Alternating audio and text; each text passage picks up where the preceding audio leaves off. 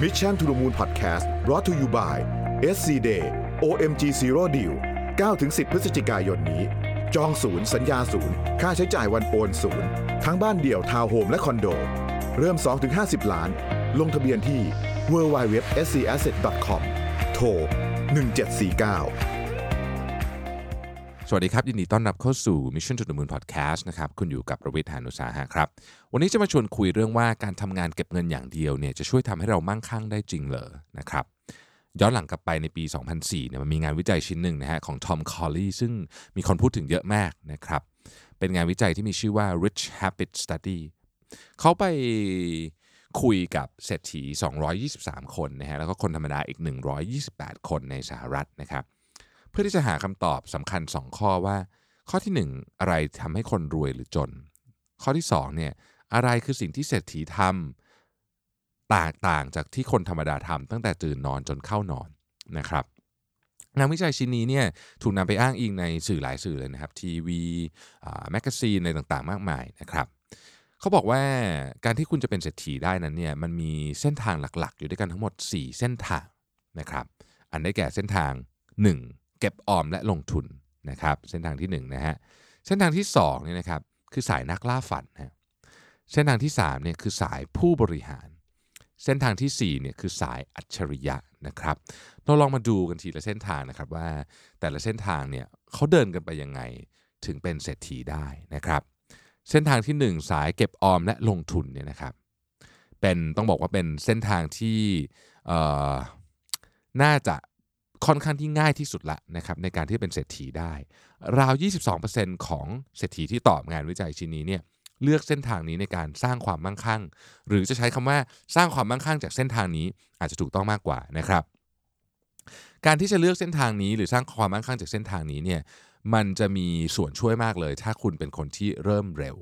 นะครับเริ่มเร็วแล้วก็จะไม่ยากเท่าไหร่นะฮะคนที่สะสมความมั่งคั่งด้วยเส้นทางนี้เนี่ยมีสิ่งคล้าย ๆ กันอยู่ 4 เรื่อง อันได้แก่ 1. เป็นคนที่ส่วนใหญ่เนี่ยมีรายได้ระดับชนชั้นกลาง 2. ส่วนใหญ่มีรายจ่ายส่วนตัวค่อนข้างต่ำและเลือกที่จะเก็บออมมากกว่าใช้จ่าย 3. พวกเขามีเงินเก็บมากกว่า 20%ของรายได้ และ 4. พวกเขาเริ่มลงทุนตั้งแต่อายุยังน้อย มีวินัยในการเก็บเงินและการลงทุนที่ดี การเก็บเงินและการหาข้อมูลการลงทุนเนี่ยต้องใช้คำว่าเป็นนิสัยของคนเหล่านี้นะฮะ พวกเขาทำมันอย่างต่อเนื่องตลอดชีวิตไม่ได้คิดว่าเป็นอะไรที่หนักหนาสาหัสอะไรเรียกว่าทำทุกวันก็ว่าได้นะครับ สายลงทุนสายเก็บออมและลงทุนเนี่ยเหมาะมากๆกับคนที่มีวินัยทางการเงิน และสามารถรักษาวินัยนั้นได้อย่างต่อเนื่องยาวนาน พูดง่ายก็คือมันต้องไม่ฝืนนะฮะมันต้องเป็นสิ่งที่เขาทำแล้วรู้สึกว่า เออ นี่แหละ เป็นสิ่งที่ฉันชอบเป็นตัวตนของฉันนะครับ สายนี้มีโอกาสประสบความสำเร็จมากที่สุดนะฮะสายที่2เนี่ยคือสายนักล่าฝันนะฮะ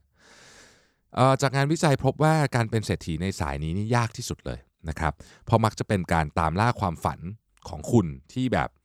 ยังไม่รู้เหมือนกันว่าจะได้หรือเปล่านะครับอย่างเช่นการสร้างธุรกิจส่วนตัวอะไรสักอย่างที่เราชอบนะฮะเป็นนักแสดงเป็นนักร้องเป็นนักเขียนอะไรพวกนี้นะครับคนที่มาสายนี้เนี่ยจะมีอยู่ประมาณ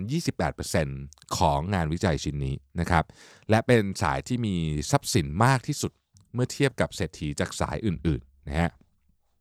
คนกลุ่มนี้เนี่ยเป็นกลุ่มคนที่บอกว่าการได้ตามล่าความฝันของตัวเองเนี่ยเป็นสิ่งที่เขามีความสุขมากที่สุดในชีวิต เรียกได้ว่าเป็น mission ของชีวิตเลยก็ว่าได้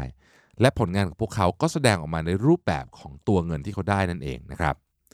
แต่คนเหล่านี้เนี่ยทำงานหนักมากกว่าคนปกติมาก พวกเขาทำงานราว 61 ชั่วโมงต่อสัปดาห์โดยเฉลี่ยนะฮะเยอะมากนะครับคนปกติเราทำงานกัน 40 ชั่วโมงต่อสัปดาห์นะฮะและการพักร้อนไปเที่ยวไป vacation พวกนี้เนี่ยแทบไม่ปรากฏ ไม่ใช่ว่าพวกเขาไม่อยากใช้เงินนะครับ แต่พวกเขาไม่อยากหยุดทำงานนะเพราะเขารู้สึกว่าการทำงานนี่มีความสุข แต่ในช่วงก่อนที่พวกเขาจะร่ำรวยเนี่ยชีวิตส่วนใหญ่ก็เป็นไปด้วยความยากลำบาก เพราะงานสายนักล่าฝันเนี่ย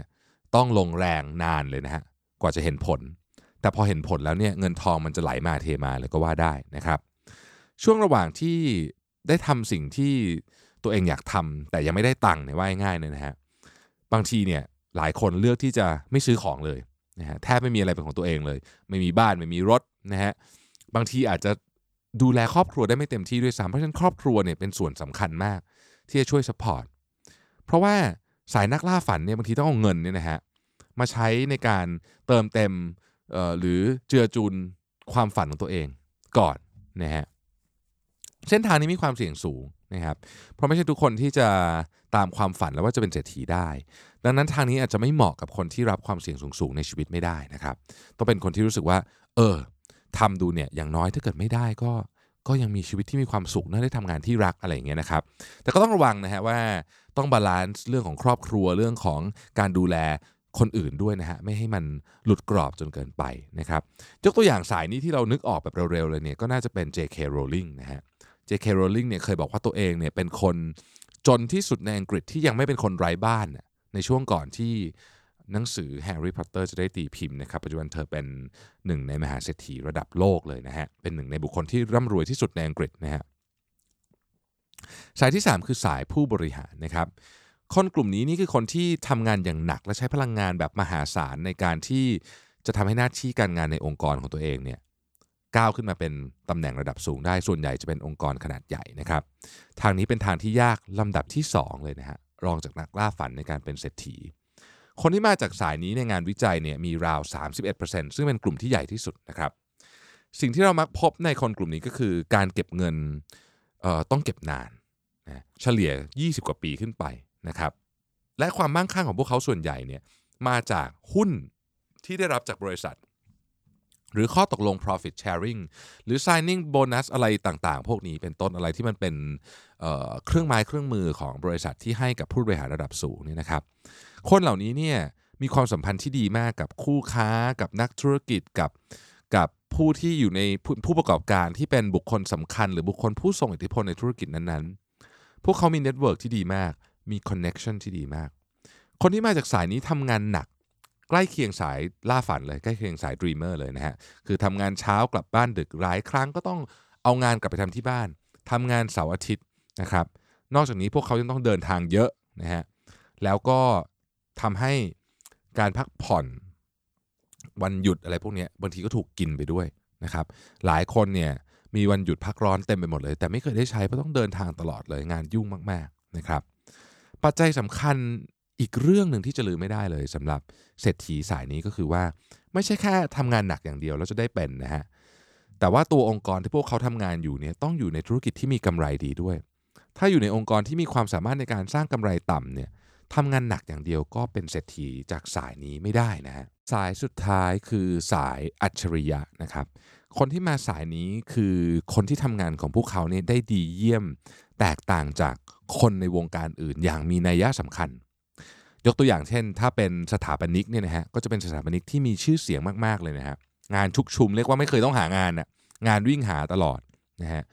ถ้าเป็นนักออกแบบก็เหมือนกัน ถ้าเป็นนักโฆษณาเนี่ยนะครับอย่างเมืองไทยเนี่ยผมก็นึกชื่อพี่ต่อธนนชัยออกเลยเนี่ยงานวิ่งหาอย่างเดียวนะครับ ไม่ต้องคืองานล้นน่ะคนต้องต่อคิวกันยาวเหยียด เพราะว่า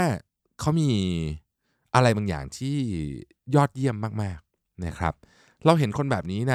ทุกวงการนะฮะตั้งแต่ผู้กำกับภาพยนตร์ สถาปนิก ทนายความนักข่าว นักเทคโนโลยี แพทย์ โปรแกรมเมอร์ และอื่นๆอีกมากมายนะครับงานวิจัยพบว่าคนที่มาสายนี้แล้วเป็นเศรษฐีเนี่ยมีอยู่ราว 19%นะครับคนเหล่านี้เก่งมากๆในงานของตัวเองนะฮะผ่านการเรียนรู้การฝึกฝนอย่างหนัก และที่สำคัญก็คือหาความรู้เพื่อพัฒนาตัวเองอยู่ตลอดเวลานะครับอะทีนี้ผมเองก็ พยายามนะกันนะครับ ที่จะไปสายที่ผมถนัดนะถ้าถามตัวผมเองเนี่ยนะฮะคือใน 4 สายเนี่ยผมขอทวนอีกทีนะฮะมีสายเก็บออมและลงทุนนะครับสายนักล่าฝัน สายผู้บริหารนะครับและสายอัจฉริยะ ส่วนตัวผมก็พยายามไปสายที่ผมถนัดก็คือสายนักล่าฝันนะฮะผมก็มีความฝันอยากจะเป็นนู่นเป็นนี่นะครับแต่ไม่ว่าคุณจะมาสายไหนเนี่ยนะครับคนที่จะเป็นเศรษฐีได้เนี่ยต้องมีการรักษาสมดุลของเงินระหว่างการเก็บการใช้และการลงทุน ถ้าอะไรบางอย่างผิดหรือแปลกไปหรือหายไปเนี่ยนะฮะ โอกาสเป็นเศรษฐีเนี่ยจะยากขึ้น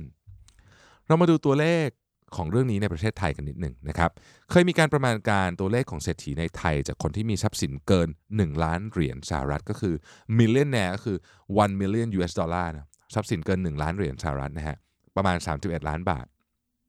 ว่ามี 64,000 คนนะครับในปัจจุบันและจะเพิ่มขึ้นเป็น 82,000 คนในปี 2023 นะครับ การลงทุนของเศรษฐีนั้นอยู่ในหุ้นเป็นอันดับหนึ่งตามมาด้วยตราสารหนี้เป็นอันดับที่ 2 เราจะเห็นว่าเส้นทางการเป็นเศรษฐีนะไม่ง่ายนะฮะต้องอาศัยความอดทน ความรู้ทางการเงินวินัย ความเข้าใจด้านการลงทุนที่รอบด้าน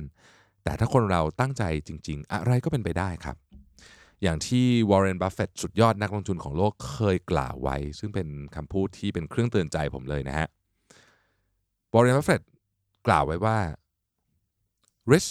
comes from not knowing what you are doing ความเสี่ยงมาจากความไม่รู้ในสิ่งที่คุณกำลังทำอยู่ และเช่นเคยนะครับสำหรับ EP นี้เราต้องขอขอบคุณผู้สนับสนุนใจดีอย่าง Phatra Edge อย่างที่เคยเล่านะครับว่า Patra Edge เนี่ยคอยช่วยดูแลการลงทุนของผม ซึ่งบริการนี้เป็นบริการสำหรับนักลงทุนที่มีเงินเริ่มต้น 2 ล้านบาทขึ้นไปนะฮะตอนนี้เขามี tools ดีๆ ที่อยากมาแนะนำชื่อว่า Wealth Compass ที่สามารถช่วยคุณออกแบบพอร์ตการลงทุนได้ด้วยตัวเอง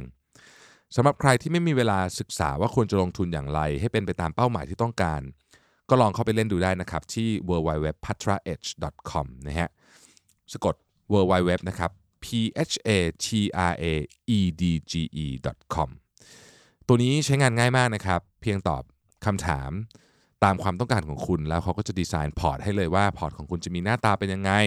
คนลงทุนในหุ้น กองทุนตราสารหนี้หรือผลิตภัณฑ์ทางการเงินอื่น ๆ ในสัดส่วนเท่าไหร่ หากใครลองเล่นแล้ว ต้องการสอบถามข้อมูลเพิ่มเติมก็สามารถติดต่อได้ที่ Financial Solution Center 023059559 และแน่นอนนะครับ ลิงก์ไปที่เว็บอยู่ใน description ของ EP นี้สำคัญที่สุดเลยนะครับ การลงทุนทุกอย่างมีความเสี่ยง ต้องศึกษาข้อมูลให้ดีก่อนตัดสินใจลงทุนนะครับ ขอบคุณที่ติดตาม Mission to the Moon Podcast แล้วเราพบกันใหม่ สวัสดีครับ Mission to the Moon Podcast Presented by SC Asset